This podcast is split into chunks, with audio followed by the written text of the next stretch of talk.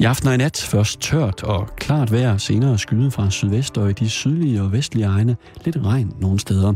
Temperaturen nåede mellem 0 og 5 graders varme. Efterhånden tiltager vinden fra en sydøstlig retning, og i nattens løb bliver den jævn til hård. Nu er det tid til lørdagsmidtlig i Halløj i betalingsringen.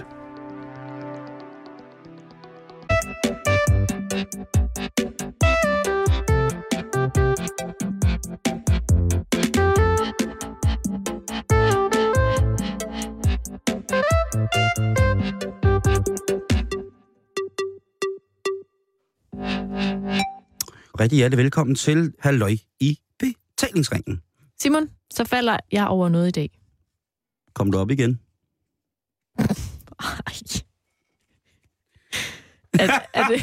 Ja, ja, ja, Karen. ja, ja, du skal skulle stå tidligere op, hvis du skal være med på den konto. Der må du være lidt mere vaks ved havelån.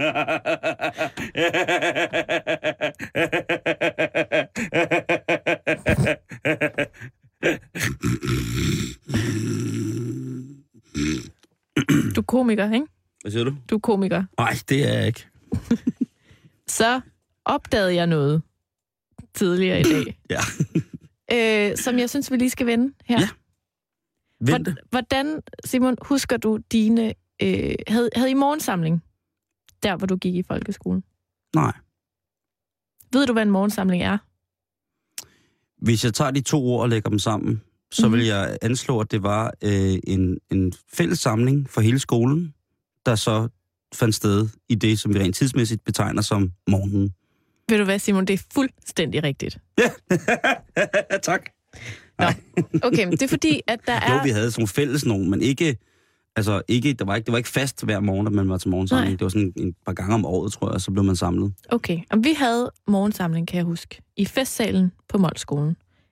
Jeg kan ikke huske, om det var hver dag, men det var i hvert fald en gang om ugen, Mm. hvor at vi samles, og så synger vi. Og så blev der ligesom, hvis der var meddelelser eller et eller andet, ikke? Nogle gange var der også indslag.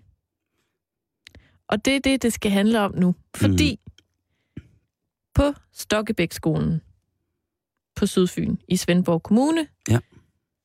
der har man morgensamling hver morgen. God idé. Skolen, som er øh, en sammenlægning af tre mindre skoler, Mm. øh, har en lang, lang tradition for at have det her morgensamling, som er sådan et, en, en god fælles start på dagen, Helt sikkert. hvor at eleverne møder hinanden på tværs af klassetrin Mm. og så videre. Ja, ja. Øh, der sker bare lige det, at for præcis en uge siden, altså mandag i sidste uge, Ja. der er der et indslag på programmet. Er det nogen, hvor de har bollet med eleverne eller sådan noget? Nej. Det det var ikke sjovt, eller... Mm. Det var en folkeskole. Ja. Pis, undskyld. Men for en uge siden, der havde de altså morgensamling endnu en gang mandag morgen, hvor at 9. klasserne på skolen fik lov at vise en video, de havde lavet.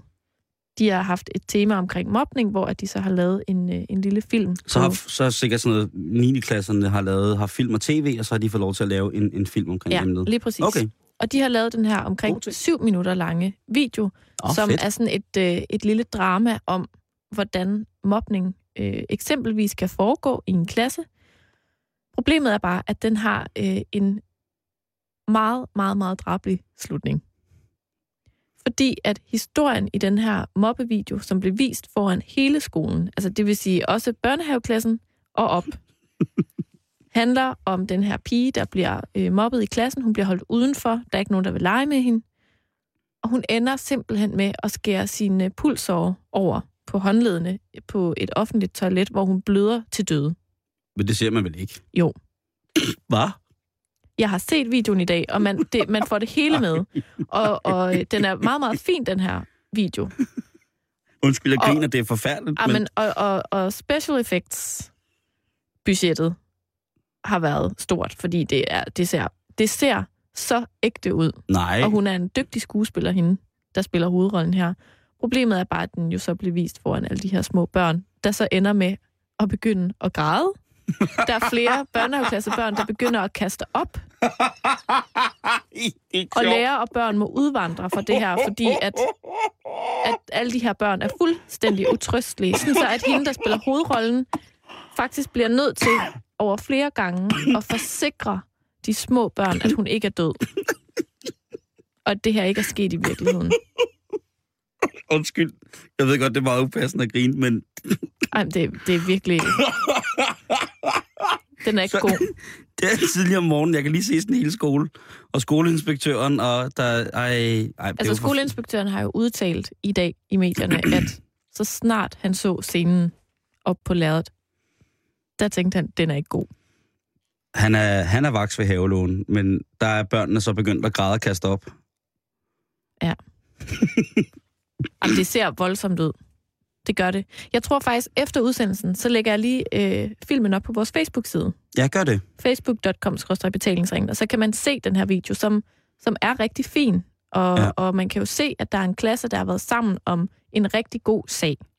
Altså fordi mobning skal jo i talesættes, og vi skal stoppe med det nu. Men man kunne måske...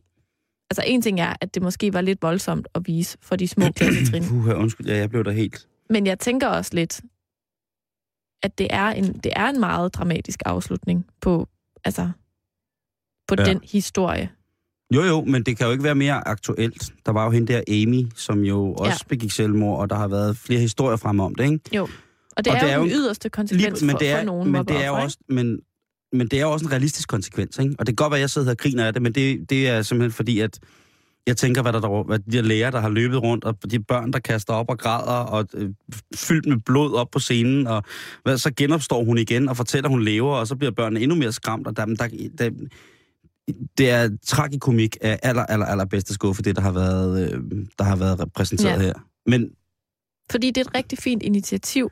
og har den skabt noget, har den skabt endnu noget mere, altså den har jo skabt noget røre, den, den er altså, Altså- finde i medierne. Jeg har taget den med i vores program i dag. Mm. Både fordi, som du siger, det var lidt tragikomisk, ikke? Jo, i den grad. Altså, der er jo ikke, der er jo ikke nogen, der kommer til skade. Det er Mm. vigtigt at sige. Og, Ja. og, og lærerne og skoleinspektøren er frygtelig ked af det, der er sket. Ja. Men tror du, at den her sag har fået øget opmærksomhed på problemet omkring mobning? Eller tror du, at den er røget ud som sådan en sensationshistorie? Hvor tror du umiddelbart, at, at der bliver taget fat? Jeg kunne godt forestille mig, at du har fundet den der i henhold til noget tabloidpresse. Det har jeg faktisk ikke. Nå. Jeg fandt den på Jyske Vestkysten. Tabloidpressen er værst at skuffe. Nej, øh, hvad, men Men den er ud over alle de andre medier. Og det handler om selvfølgelig, at, at, at, at vi er meget forarvet over det her. Ikke? Mhm. Og hvordan kunne det ske, og hvordan kunne man gøre det? Og jeg synes, det er rigtig ærgerligt, fordi det tager fokus fra den gode sag. Og ved du, hvad jeg synes, Karen? Nej. Jeg synes, at det er en gave til den lærer, der har haft den klasse, at han har lavet øh, tydeligvis lavet ungerne lave videoen på deres præmisser, med deres Mhm. indflydelse. Det, det, med den måde, de bliver inde, altså har, den måde, de bliver påvirket af, i forhold til både film presse i det hele taget. At det er noget, der er så voldsomt, at de selv vil finde på det. Det er selvfølgelig et problem, hvis det er læreren, der har stået og råbt med, med blodløst i øjnene. Nu at- skal vi lave en scene, hvor du skærer dig selv i armene. Karoline, det der sker her, det er, at du skal simpelthen, øh, du skal dø nu. Mere blod. Mere blod, hæld mere blod over hende, gisp, gisp noget mere, jeg ved ikke, hvad hun gør. Øh, se mere for drukken ud. Jeg slår dig også lige rigtigt, så du ser mere chokket ud. Altså, så har det været et problem. Men det, øh, det håber jeg ikke, det er. Men jeg tror, og det tror jeg ikke, men jeg tror, at det, eller jeg synes, det er fantastisk, at der er en lærer, der ligesom på den måde har, har spurgt måske, hey, hvad tror jeg, der skal til, før at vi kan gøre en forskel i det Mhm. her øh, mobning, som vi gerne vil til livs på så mange måder, som vi kan. Og der tror jeg, at de har, øh, altså det synes jeg er, det er kæmpe, kæmpe store cojones for den lærer, der har Mhm. gjort det. Og kæmpe respekt for det. Og jeg synes, det er... Jeg kan ikke øh, forestille mig andet end, at jeg synes, der skal laves flere sådan nogle film, hvor ungerne selv får lov til at forklare det på den der barske, barske, barske, barske måde. Så må man så sortere lidt i, om man skal øh, gøre det til fordel for opkastende øh, unge børn om morgenen, og folk, børn med mareridt og sådan noget om aftenen. Mm. Øhm, men øh, jeg glæder mig til at se den, fordi at, øh, Mm. det, det, lyder, det lyder... Du var i hvert fald... Øh, ja, du Ej, jeg, blev, jeg blev lidt chokeret. Ja. Altså, jeg synes, det, det er en... Jeg kan ikke huske, hvornår jeg sidst har set en virkelig uhyggelig film, der viser det så tydeligt. Jeg tror i hvert fald, det har givet anledning til en god snak om emnet, ikke? Det kan næsten ikke have gjort andet. Nu har vi givet den videre. Nu er, nu er, den, nu er den givet videre, og, jeg, og, og på, øh, som sagt her efter vores øh, program, så kan du finde det på vores øh, Facebook-hjemmeside, som hedder facebook.com-betalingsringen. Du lytter til Radio 24 /7.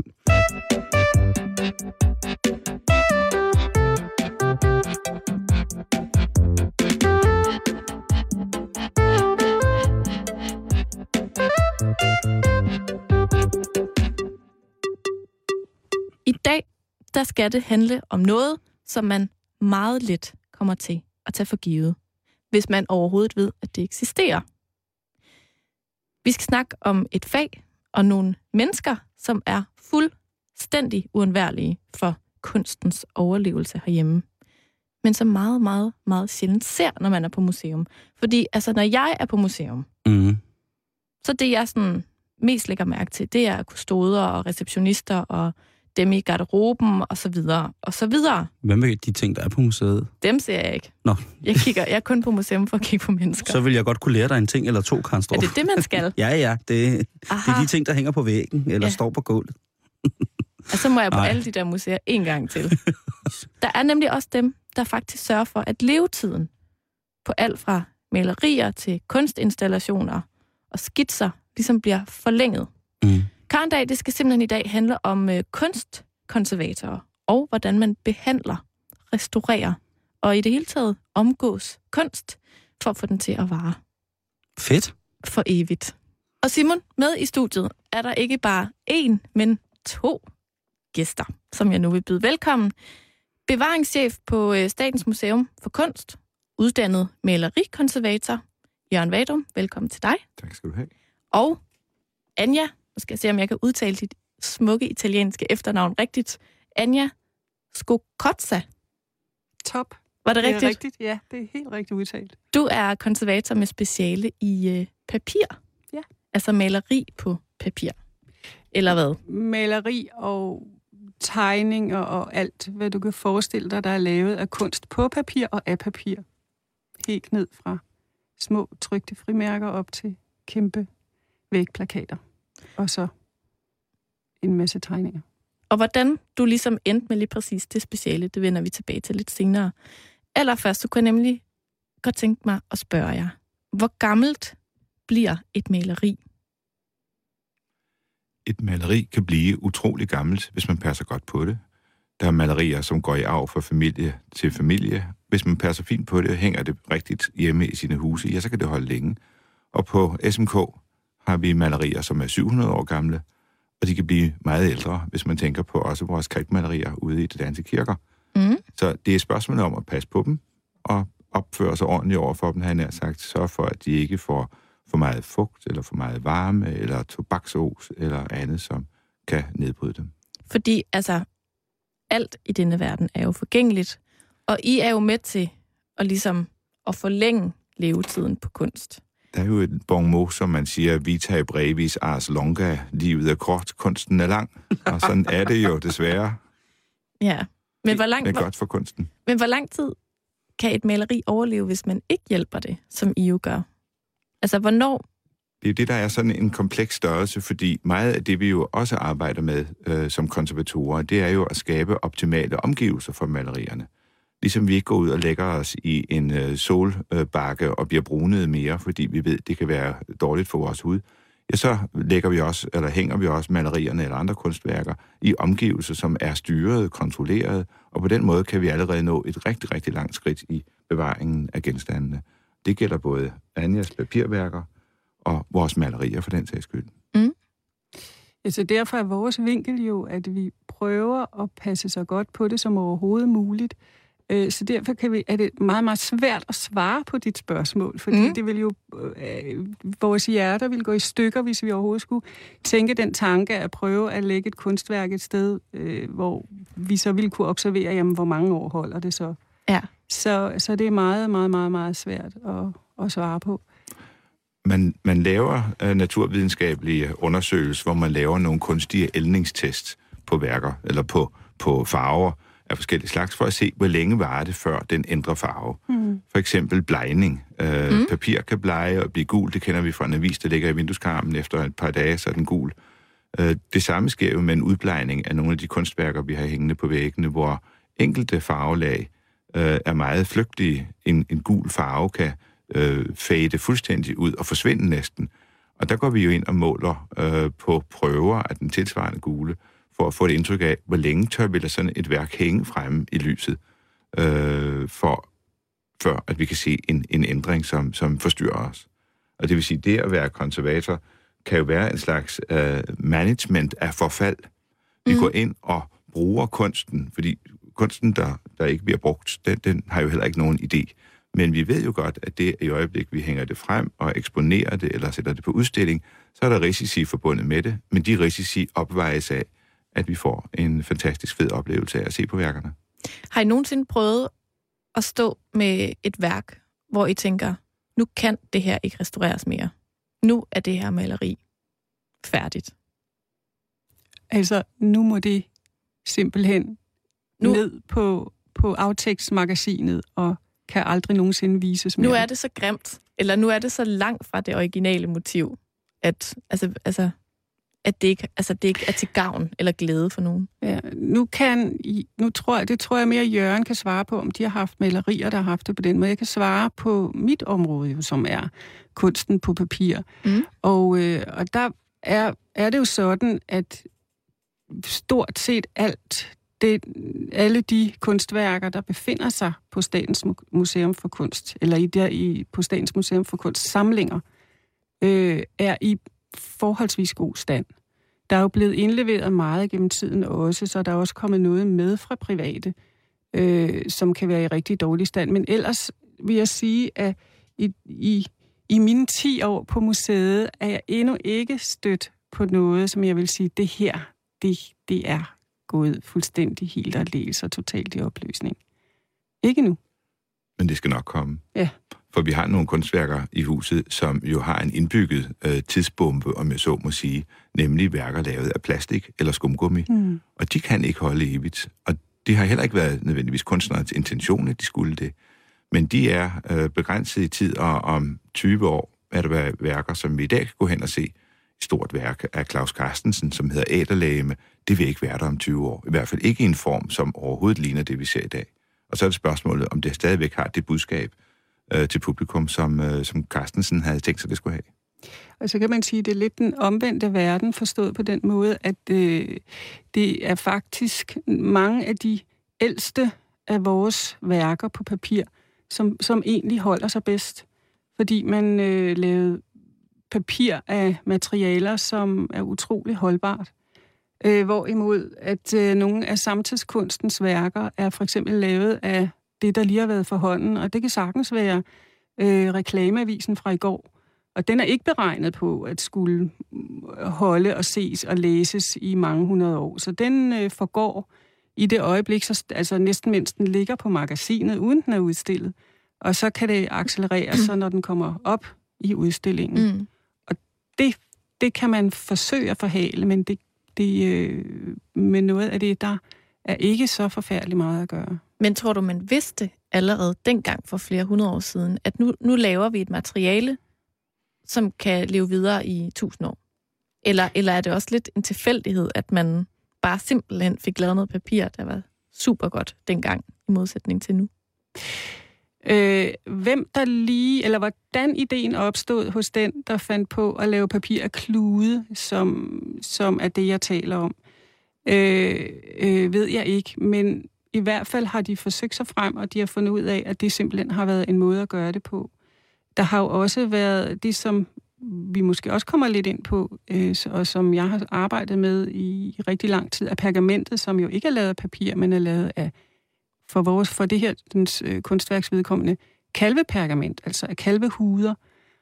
Det holder i meget lang tid. Det har været, øh, det har været brugt i mange, mange år og århundreder før øh, man opfandt papiret.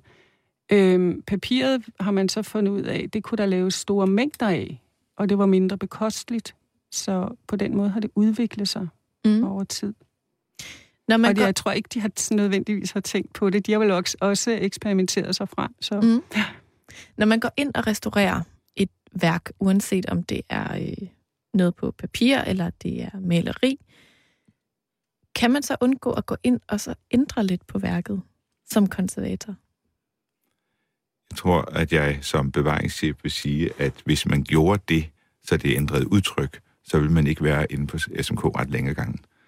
Øh, hele fidusen ved at have øh, meget langt trænede konservatorer og, og skolede øh, konservatorer, er jo, at man øh, går ind og respekterer det værk, der er foran en, øh, som selvfølgelig er ændret over tid, men man respekterer det, og giver det sin bedste mulighed for at præsentere sig så optimalt i den tilstand, det nu er, men at gå ind og ændre øh, på det i den forstand, at man går ind og maler over, eller sætter noget på, som man synes pynter lidt op på det, så ser det lidt mere øh, shiny ud.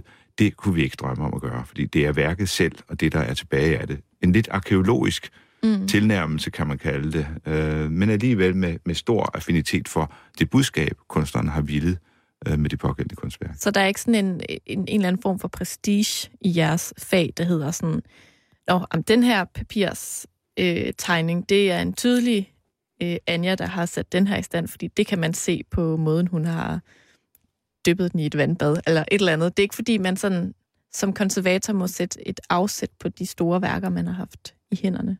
Konservat, hvis konservatoren har været inde og konservere og restaurere, så skal det gerne være fuldstændig usynligt. Forstået på den måde, at, ikke, at vi er så dygtige, at vi laver noget om ved det, så det ikke er synligt. Men, øh, men vi, vi gør i hvert fald inden for vores område så lidt som overhovedet muligt øh, i første omgang. Og når vi skal, så skal, det, skal vi bruge en metode, som er reversibel. Det vil sige, at, øh, at det vi går ind og gør, skulle kunne fjernes igen. Det er okay. hovedreglerne, ja uden at skade det, der er indenunder. Det vil sige, at alting skal være genkonserverbart. Vi må ja. ikke komme til at bruge en epoxylim til at lime noget fast med, fordi sæt øh, omgivelsen ikke kan tåle den på et tidspunkt, der opstår stressfaktorer i farvelaget, mm. ja, så skal man kunne tage limen væk og sætte noget ny lim på. Det okay. kan du ikke med en epoxy, for eksempel. Så, så, det, så det skal jeg lige forstå helt rigtigt, at hvis man har et, et, et maleri eller noget, og man så tænker, at den her blomst, den skal lige den skal lige have den, den der røde farve frem igen, så skal du bruge et materiale, som du i princippet kan vaske af igen, så den bliver falmet igen. Du, på en eller anden måde skal du kunne fjerne det, uden at bruge aggressive metoder eller, eller opløsningsmidler, som kan gå hen og skade det originale materiale, der måtte være inde ved siden af. Mm-hmm. Ja, det var nyt for mig. Det er lidt sjovt, ikke? Altså, det er sådan, at man går ind og gør noget ved et maleri, men alligevel er det sådan man skal hele tiden afveje de, de, de, øh, de overvejelser, man gør sig med, øh, hvad vil hjælpe til at gøre det øh, oplevelsesoptimalt for publikum, men hvad vil samtidig også forlænge værkets levetid, også når næste generation af konservatorer skal have det under behandling. Fordi øh, det, der jo er det unikke ved vores kunstværker på både papir og på malerier, er, at de kommer jo på hospitalet mange gange i deres 500-600 år lange liv. Øh, og det vil sige nye måder at behandle på, nye måder at, at angribe en, en sag på, skal de kunne tåle, med så at mm. sige. Der kommer en ny generation efter os, som jo dels vil vurdere os på, hvor gode vi var til ikke at gøre noget forkert, og dels vil de skulle omgøre nogle ting, fordi de reparationer, vi laver, bliver jo også ældre, mm. ligesom kunstværket selv. Og hvis ikke de ældes i samme kadence, i samme hastighed, ja, så skal de gøres om på et senere tidspunkt. Så når man går rundt ned på Statens Museum for Kunst, for eksempel, eller hvor man nu er ude og se en kunstudstilling, så er de billeder, man ser i virkeligheden, måske ret langt fra originalen, hvis I forstår. Altså, at der har, der har været mange andre inde over billedet siden, og restaurere og pusse af. Og... De har alle været i hænder på en konservator på et eller andet tidspunkt i deres liv. Øhm, der var øh, der er museale samlinger, hvor man for eksempel i, øh, i 1800-tallet havde for vane hvert forår, så faniserer vi lige hele samlingen, så de ser rigtig pæne ud, når turistsæsonen her og sommermånederne kommer. Om vinteren lukker vi ned for varmen, der bliver dejligt fugtigt, alle malerierne får hvide overflader på færdigsen, dem tager vi så en tur til. Så i overvis bliver der gjort ting ved værker, øh, som vi ikke ville gøre i dag, men som man gjorde, fordi man altså ikke havde sansen for at skabe det optimale leveomstændigheder for de her værker. Anja, ja. hvornår starter din interesse for, for det her med at istandsætte og restaurere kunst? Den starter forholdsvis sent i livet for mig. Jeg skulle øh, omkring en anden uddannelse, og øh, øh, en tur omkring nogle højskoler, og øh, en tur frem og tilbage over Atlanten, og hvad man nu ellers skal finde på at gøre i sit liv, øh, før jeg opdager faktisk, at der er noget, der hedder konservatorskolen. Øh, og det er nærmest også et tilfælde, og det er et lykkeligt tilfælde, fordi det har jeg været voldsomt glad for siden. Øh, men jeg gik, øh, jeg fik købt mig lige præcis den weekend den avis, hvor der var et opslag om et informationsmøde til konservatorskolen. øh, som på det tidspunkt var voldsomt søgt. Øh, men jeg gik til informationsmøde og tænkte, det kunne jeg altid høre på. Jeg synes, det var vanvittigt interessant og meget fascinerende. Øh, og det ville jeg gerne. Jeg søgte, jeg kom ind. Jeg kom til samtale, og så kom jeg ind. Jeg var meget heldig at komme ind. Øh, og det har jeg været vældig glad for siden. Øhm, grunden til, at jeg synes, at jeg skulle gå til informationsmøde, det var jo fordi, at jeg kan godt lide den, øh, altså dels har jeg godt kunne, har jeg godt kunne lide billedkunst, og, og, øh, og også den historiske del af det. Øhm, og så har jeg, øh, så synes jeg, at så har jeg godt kunne lide den kombination af at kunne være tæt på værkerne, kunne se værkerne, og også kunne have en, øh, den håndværksmæssige, som det jo også er, håndværksmæssige tilgang til det. Hvordan kan det så være, at det bliver lige præcis papir, som blev dit speciale? Ja, det var jo fordi, jeg var en lille papir nu. Nej, det var det så. Papirpige. en lille papirpige, uha det der. Øh, det var der flere grunde til. Nogle meget lavpraktiske. Startede øh, det med en stor brevpapirssamling et eller andet Ja. sted, som så voksede der? Den servietsamling, ikke? Ja. ja. Nej, dog ikke. Øh, jeg var jo, øh, som mange piger var, også glad for at tegne og så videre, og har, øh, havde, var jo egentlig også glad for papir som materiale, og klippet i det og gjorde ved. Øh, det var så noget, der blev lagt lidt på hylden, men det kom så lidt op igen der. Og øh, på konservatorskolen er det sådan, det er så udvidet siden, øh, der er det sådan, at man, kan, man må søge nogle hovedområder. Og jeg, øh, man kunne søge to, og den ene var en grafiske linje, som dækker, og det gør den stadigvæk, øh, tegninger og anden kunst på papir, grafik osv. Og den, øh, og den anden, jeg var interesseret i, kunne være maleri. Øh, med hensyn til maleri, tænkte jeg, der kunne man også øh, risikere at komme ud og lave kalkmalerier i kirker i månedsvis, og det var jeg ikke sådan helt interesseret i. Mm-mm. Øh, og så mente jeg også, at min, min, den erfaring, jeg dog havde indtil da med papir, den, øh, den kunne jeg bruge som et rigtig godt argument for at komme ind. Og så mente jeg faktisk også, eller jeg forestillede mig, at der var færre øh, opløsningsmidler, altså der var nogle hel, helbredsmæssige ting, som, som, øh, som var mere til at håndtere med i behandling af kunst på papir.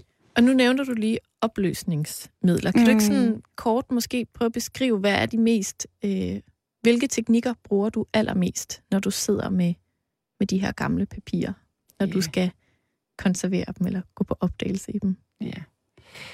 Øh, det jeg gør, når jeg får noget op, lad os sige, at det er noget, der skal på udstilling øh, på, på museet, eller skal lånes ud til udlandet. Det er der jo også, vi har en meget stor udlånsvirksomhed.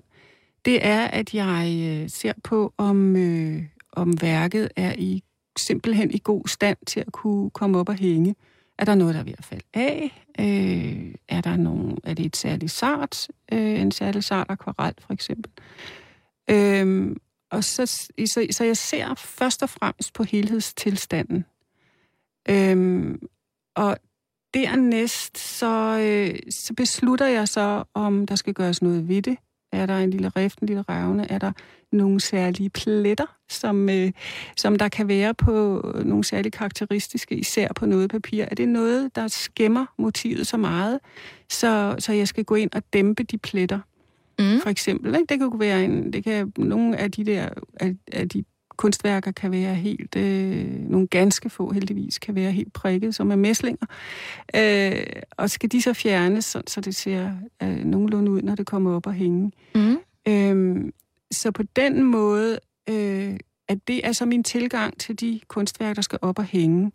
En anden tilgang kan være som den, jeg har lige nu, med, med de blomsterbilleder, vi, vi har, har beskæftiget os med de sidste fire år, eller godt fire år. Der har vi også en anden tilgang, og det har vi heldigvis haft tid til.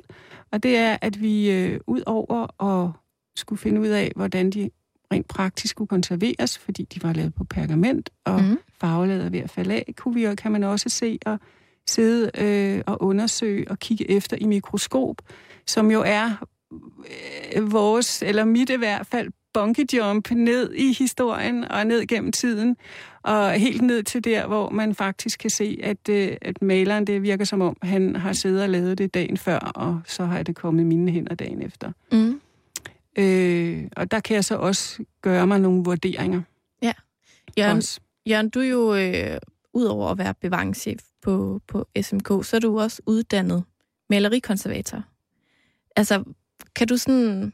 Det er jo, selvom det ikke er de samme teknikker, som, øh, som Anja beskriver, så er det jo måske den samme følelse, du har, når du sidder og dissekerer sådan et maleri. Kan du ikke prøve at beskrive, hvad det er for nogle følelser, det får frem, når man lige pludselig sidder med sådan et værk, man, man har ansvaret for lige pludselig?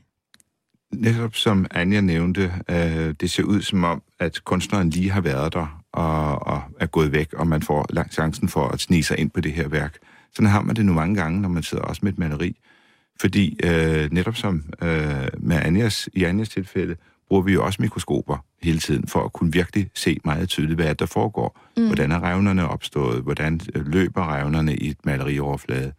Men samtidig kommer du jo helt tæt på, hvad skal vi kalde det, kunstnerens kalligrafi, hans måde at male på, tegningen i farvestrøgene, den måde penslen har danset eller glædet hen over overfladen, de variationer, som en pensel har på forskellige steder i et maleri. Se nu Hammershøjs penselstrøg, som er en hel masse små penselstrøg ved siden af hinanden, som jeg kunne se på vores udstilling her for nylig. Og næste år vil man kunne se Asger Jorn, som jo har en helt anden måde igen at smøre ud og direkte ud af tuben. Og når du kommer tæt på her, så begynder du at kunne sanse noget af det, kunstneren har gang i. Det, der sker inde i, i hovedet på kunstneren, øh, hvor han eller hun sidder og søger former, søger måder at visualisere en tanke på.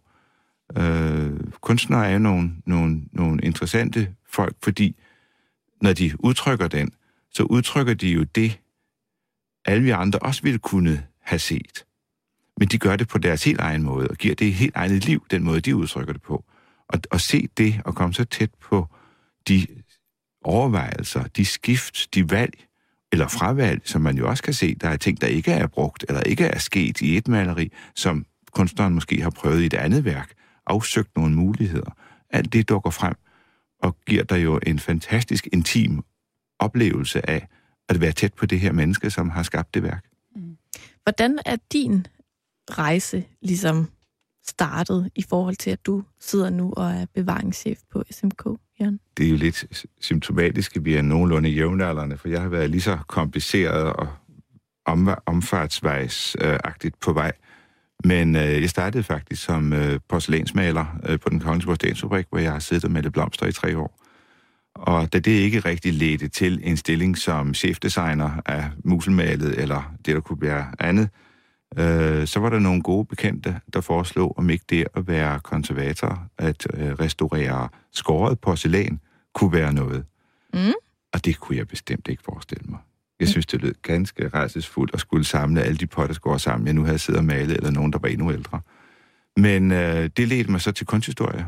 Og øh, efter en øh, bachelor i kunsthistorie, som lå dengang Kunsthistorisk Institut lige over for konservatorskolen på Esplanaden øh, her i København, ja, så gik jeg jo på besøg på den anden side af gården øh, i Grevinde Danners hus, og der gik konservatorerne rundt, og der blev en chance for at søge ind, så søgte jeg ind der, og var heldig at komme ind anden gang først, ikke som Anja første gang.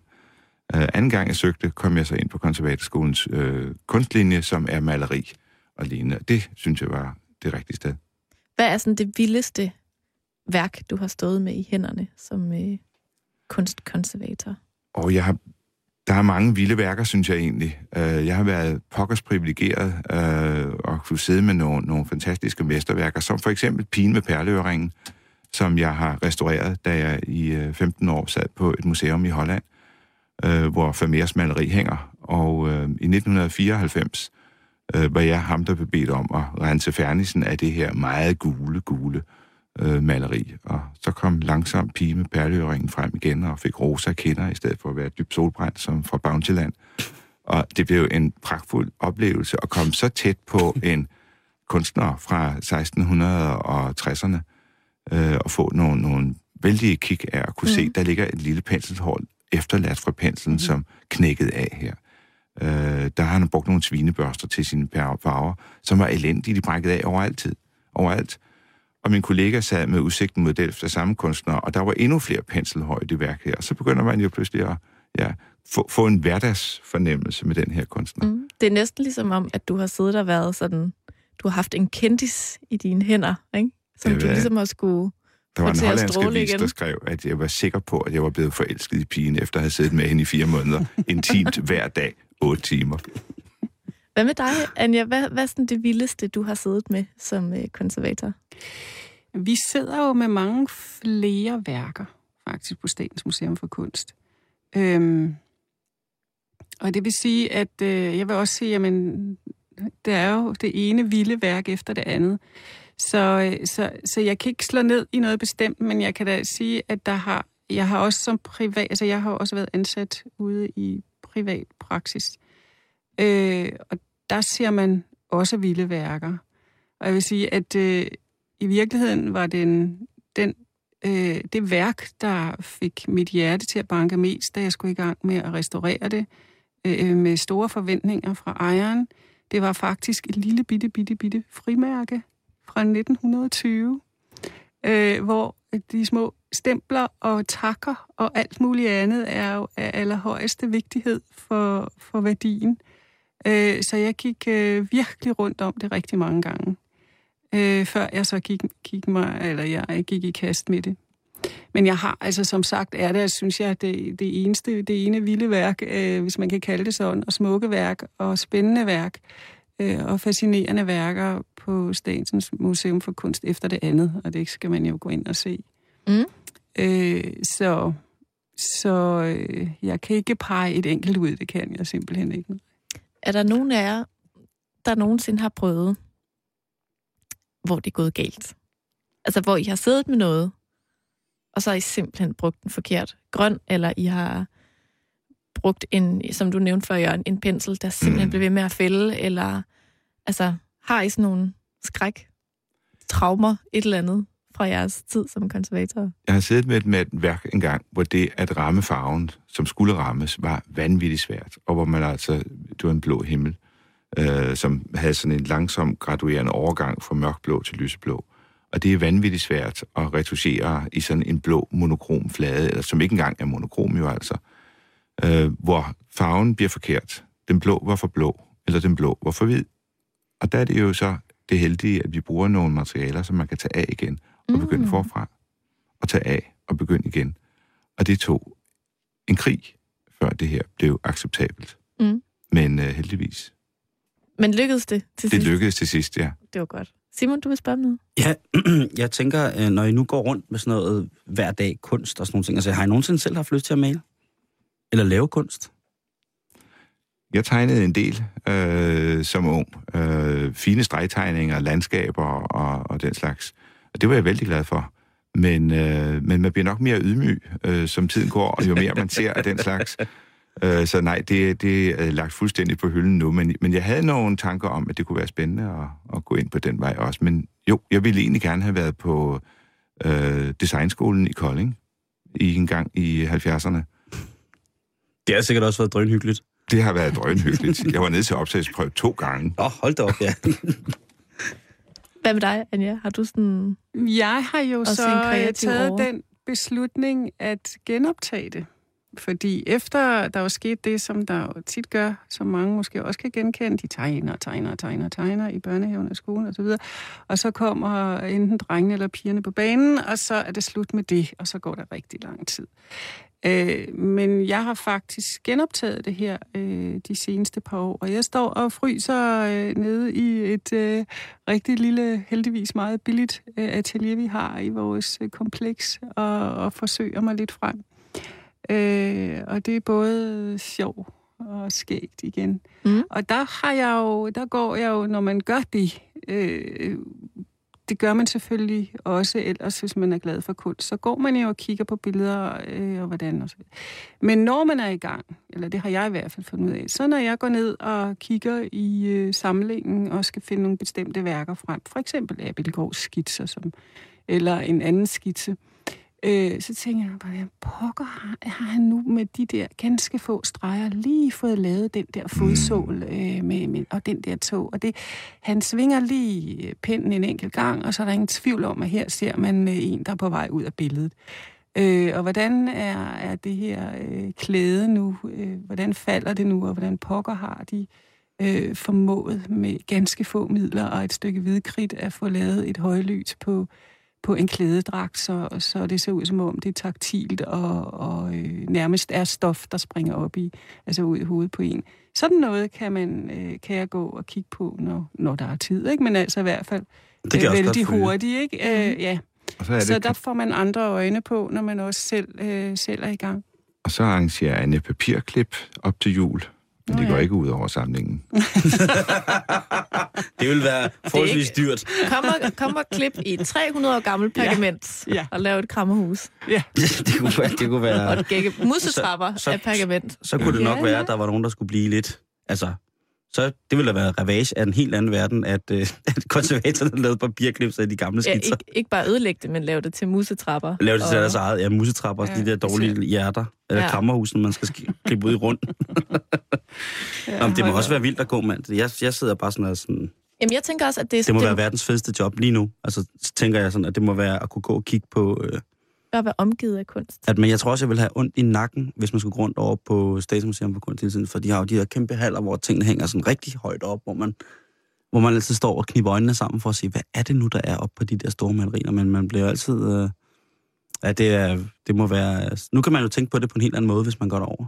Altså, det synes jeg i hvert fald er meget interessant, det der med, at man ikke kun har øje for motivet på, på enten en, en skitse eller et maleri, men faktisk jo kan tage sin nye konservatorbrille på, og så øh, gå ned og kigge på, jamen, hvad er det for nogle materialer, der er brugt, og hvad er det for en, en teknik, og hvor mange lag. Og, altså, der er jo også nogle malerier, hvor man med tiden kan se, at der ligesom træder en, en baggrund frem, altså hvor det nærmest er som om, der er, der er et spøjelse på et af billedet, hvor man kan se, at... Et, et hvad, Karen? et spøjelse. Et spøgelse. Der må Har du, jeg- har du aldrig hørt nogen sige spøjelse før? Jo, min, øh, min, min, min, min Din, afdøde din mormor, tipoldemor. hun sagde også sikkel. Ja, det gør Ja. jeg jo også. Men du passer, så passer du sikkert meget godt over i guldaldersamlingen. Det er Jamen, fint. det er jo det. Det, Øh, nej, men det her med, at, det, at der nærmest er, der kommer også nogle skygger. vi har masser af spøgelser på SMK. Kan du ikke prøve at forklare, hvad det er, et spøgelse på sådan et maleri er? Et spøgelse på et maleri kan jo være det, at øh, visse farvelag de bliver mere transparente med tiden. Og hvis kunstneren nu har lavet et motiv øh, først på sit lærred, det var han ikke tilfreds med, og så melder han det over, melder et nyt motiv ovenpå, ja, så kan langsomt farvelagene måske begynde at træde igennem, og så ser du det motiv, der ligger inde under. Øh, det er ikke så tydeligt, men vi har et værk af, af L.A. Ring, som viser en stor øh, høstmand, øh, som går og, og ja, skærer, skærer kornet om. Og hvis man kigger ned i venstre hjørne, det vil man kunne se nogle røde farver, som ikke rigtig passer til det her motiv. Men det er simpelthen de røde teglsten, som hører til den brøndgraver, som ligger inde under det her maleri, og som L.A. Ring først malede. Mm. Og vi kan så se og ved så, at der er det her endnu større spøgelse derinde, fordi vi har brugt røntgenoptagelser til at afsløre det.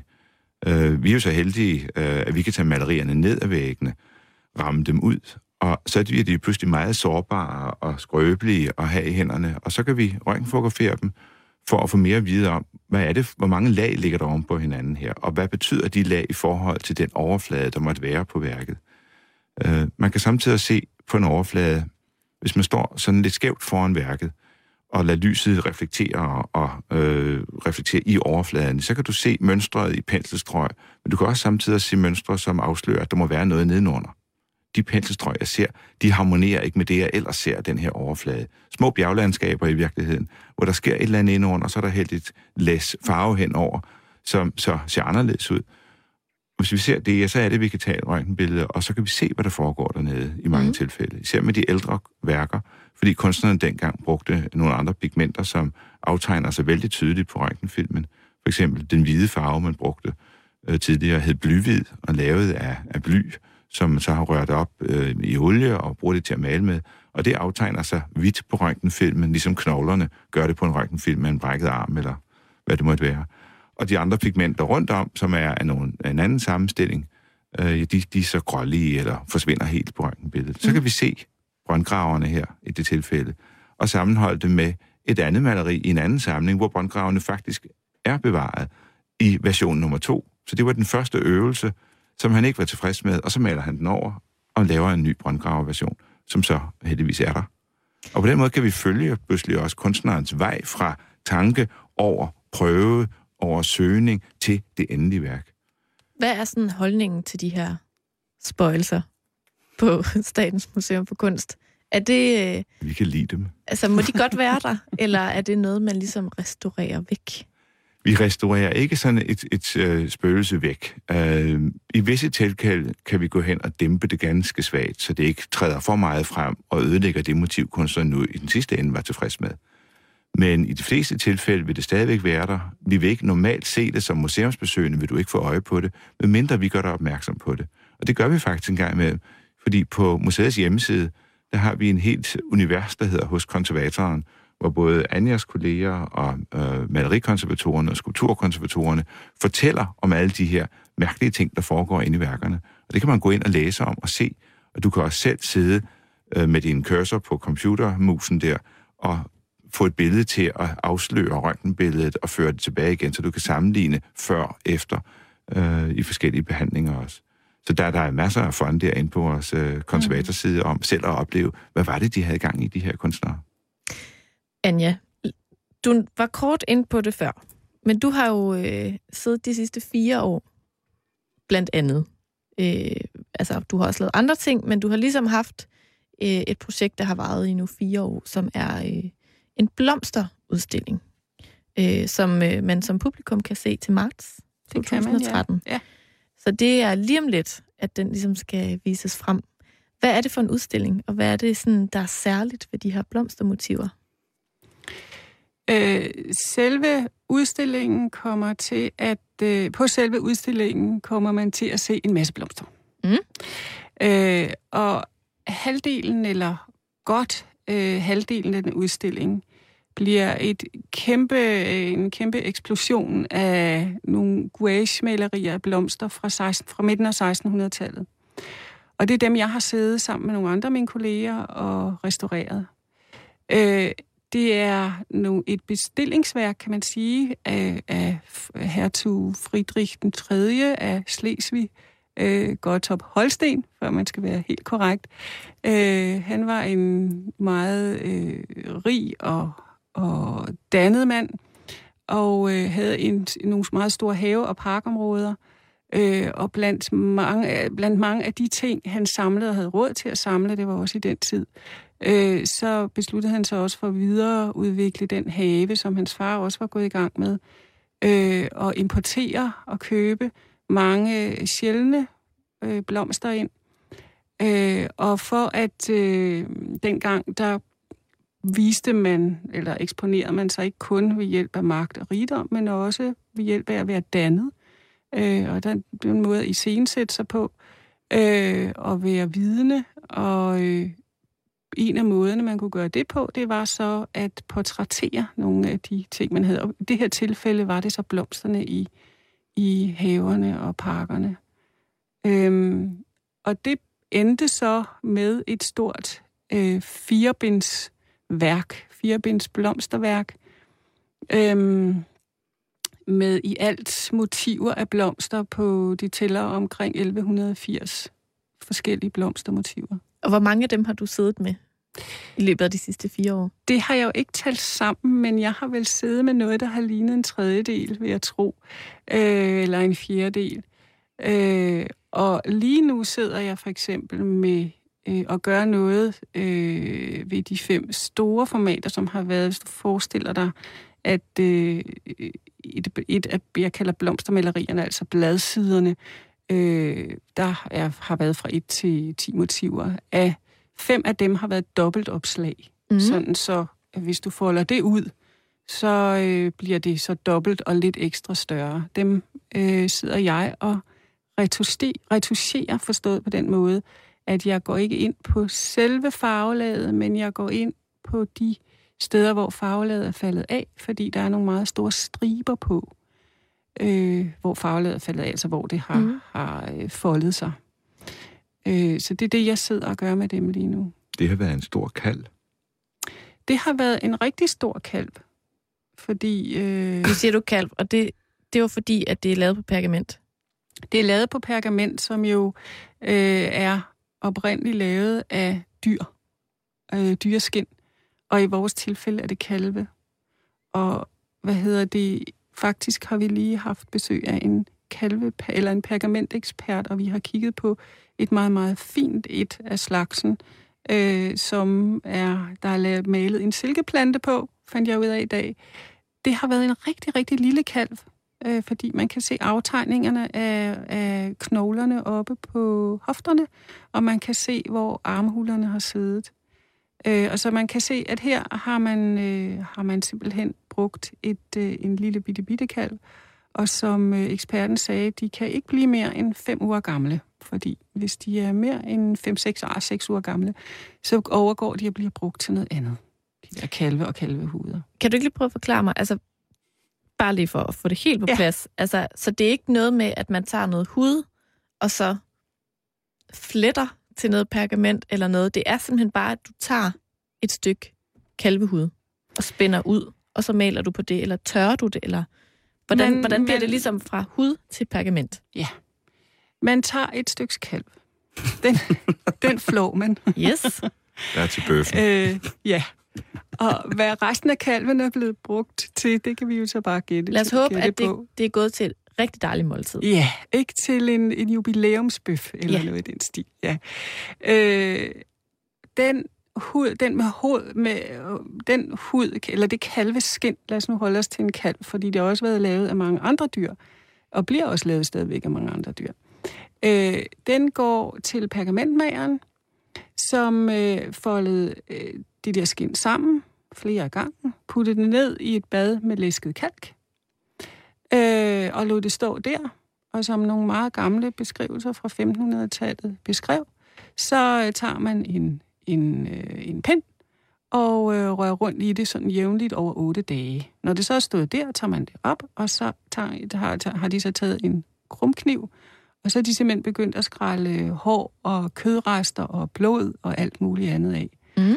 Og så var der en af os, der spurgte, jamen hvad hvis den der kalv, den hvordan er det blevet så hvidt? Fordi kalveskin bliver så hvidt. Øh, det, det bliver det, når øh, det er det ligesom, når vi er i, på vores hovedbund, når vi, hvis vi forestiller os, at vi barberer os, så er vi altså også lyse derinde Mm. Men efter, lad os, altså efter badet og skyldning og afhåring og afkrumning og jeg ved ikke hvad, og øh, afskrabning, så bliver det spændt op på en ramme. Og det, der blandt andet sker, når, øh, når det har været nede i alle de der forskellige bade, er, at hudfibrene sprænges. Og det betyder, at, øh, at det faktisk skal spændes ud og blive ligesom trommeskin. Så, og så øh, hvad hedder det, får det så også en efterbehandling, så mm. Det bliver meget fint og slebet, og det kan faktisk blive til det tyndeste, fineste. Jeg er blevet narret engang og har troet noget var papir. Det var faktisk fint pergament, og det kan meget vel have været af en ufødt eller en ufødt ged, Altså et, et gedefoster. et gedefoster. Det fineste, det var det Ja, det er fineste jo- pergament, det er af hvad hedder det, miscarriages, altså aborter for eksempel, Mm. ikke? Ja. Eller selvdøde dyr, eller noget Mm. i den stil, hvor man så kunne sige, haps, det her kan blive til noget rigtig fint. Vildt. Ja. Hvordan, øh, hvordan vil du beskrive dit forhold til de her blomster, nu hvor du har siddet med det i fire år? Altså, hvad, hvad, hvad er det for et forhold, I har fået efterhånden? Vi har for, jamen, øh, nogen ville tænke, at øh, bliver du ikke rigtig træt af at sidde på og se på alle de blomster? Det er jeg altså stadigvæk ikke blevet, fordi det spørgsmål har jeg også stillet mig selv. Øh, så det er jeg stadigvæk ikke blevet, fordi grunden til det er, at de er malet så mesterligt, og farverne er så velbevaret, og, øh, og han, han har han har kunne gjort, gøre det så overbevisende, så det er en fornøjelse hver gang at sidde med det. Og det er jo, har jo været ligesom sådan en daglig gang i haven på Gottorp Slot, 16, øh, 1600-talshaven på Gottorp Slot, og sidde med, og sidde med de blomster. Mm. Så det bliver jo også, over de mange år, bliver det jo hjertens barn, der kommer op og hænge, og, og det ser vi jo virkelig frem til. Så den 22. marts 2013. Jeg ved Det er en ikke, stor om, vi dag. lægger os, om det er lagt fast på den 22. marts endnu, men det er i hvert fald i marts. Ja, det bliver en stor dag. Og bliver- så ved vi jo også, at nu har det så været igennem en restaurering, hvor de farvelag, som var så skrøbelige og var ved at sprænge af, og var revnet og i fare for at sprænge af, at de nu ligger godt og solidt. Så nu kan det vises. Det har jo ellers ligget gemt bort i mange, mange herrens år. Mm. Øh, nede i magasinerne. Vi når desværre ikke mere øh, kunstkonservering i dag, så øh, Jørgen Vadum og Anja Skokotsa, tusind tak for besøget her i Halløj Betalingsringen. og fordi at I ville være med til at lave den sidste karndag her Tak i skal du programmet. Ja, tillykke med jubilæet. Jo, mange tak. Det var alt, hvad vi havde til jer i dag. Nu er det tid til et nyhedsoverblik.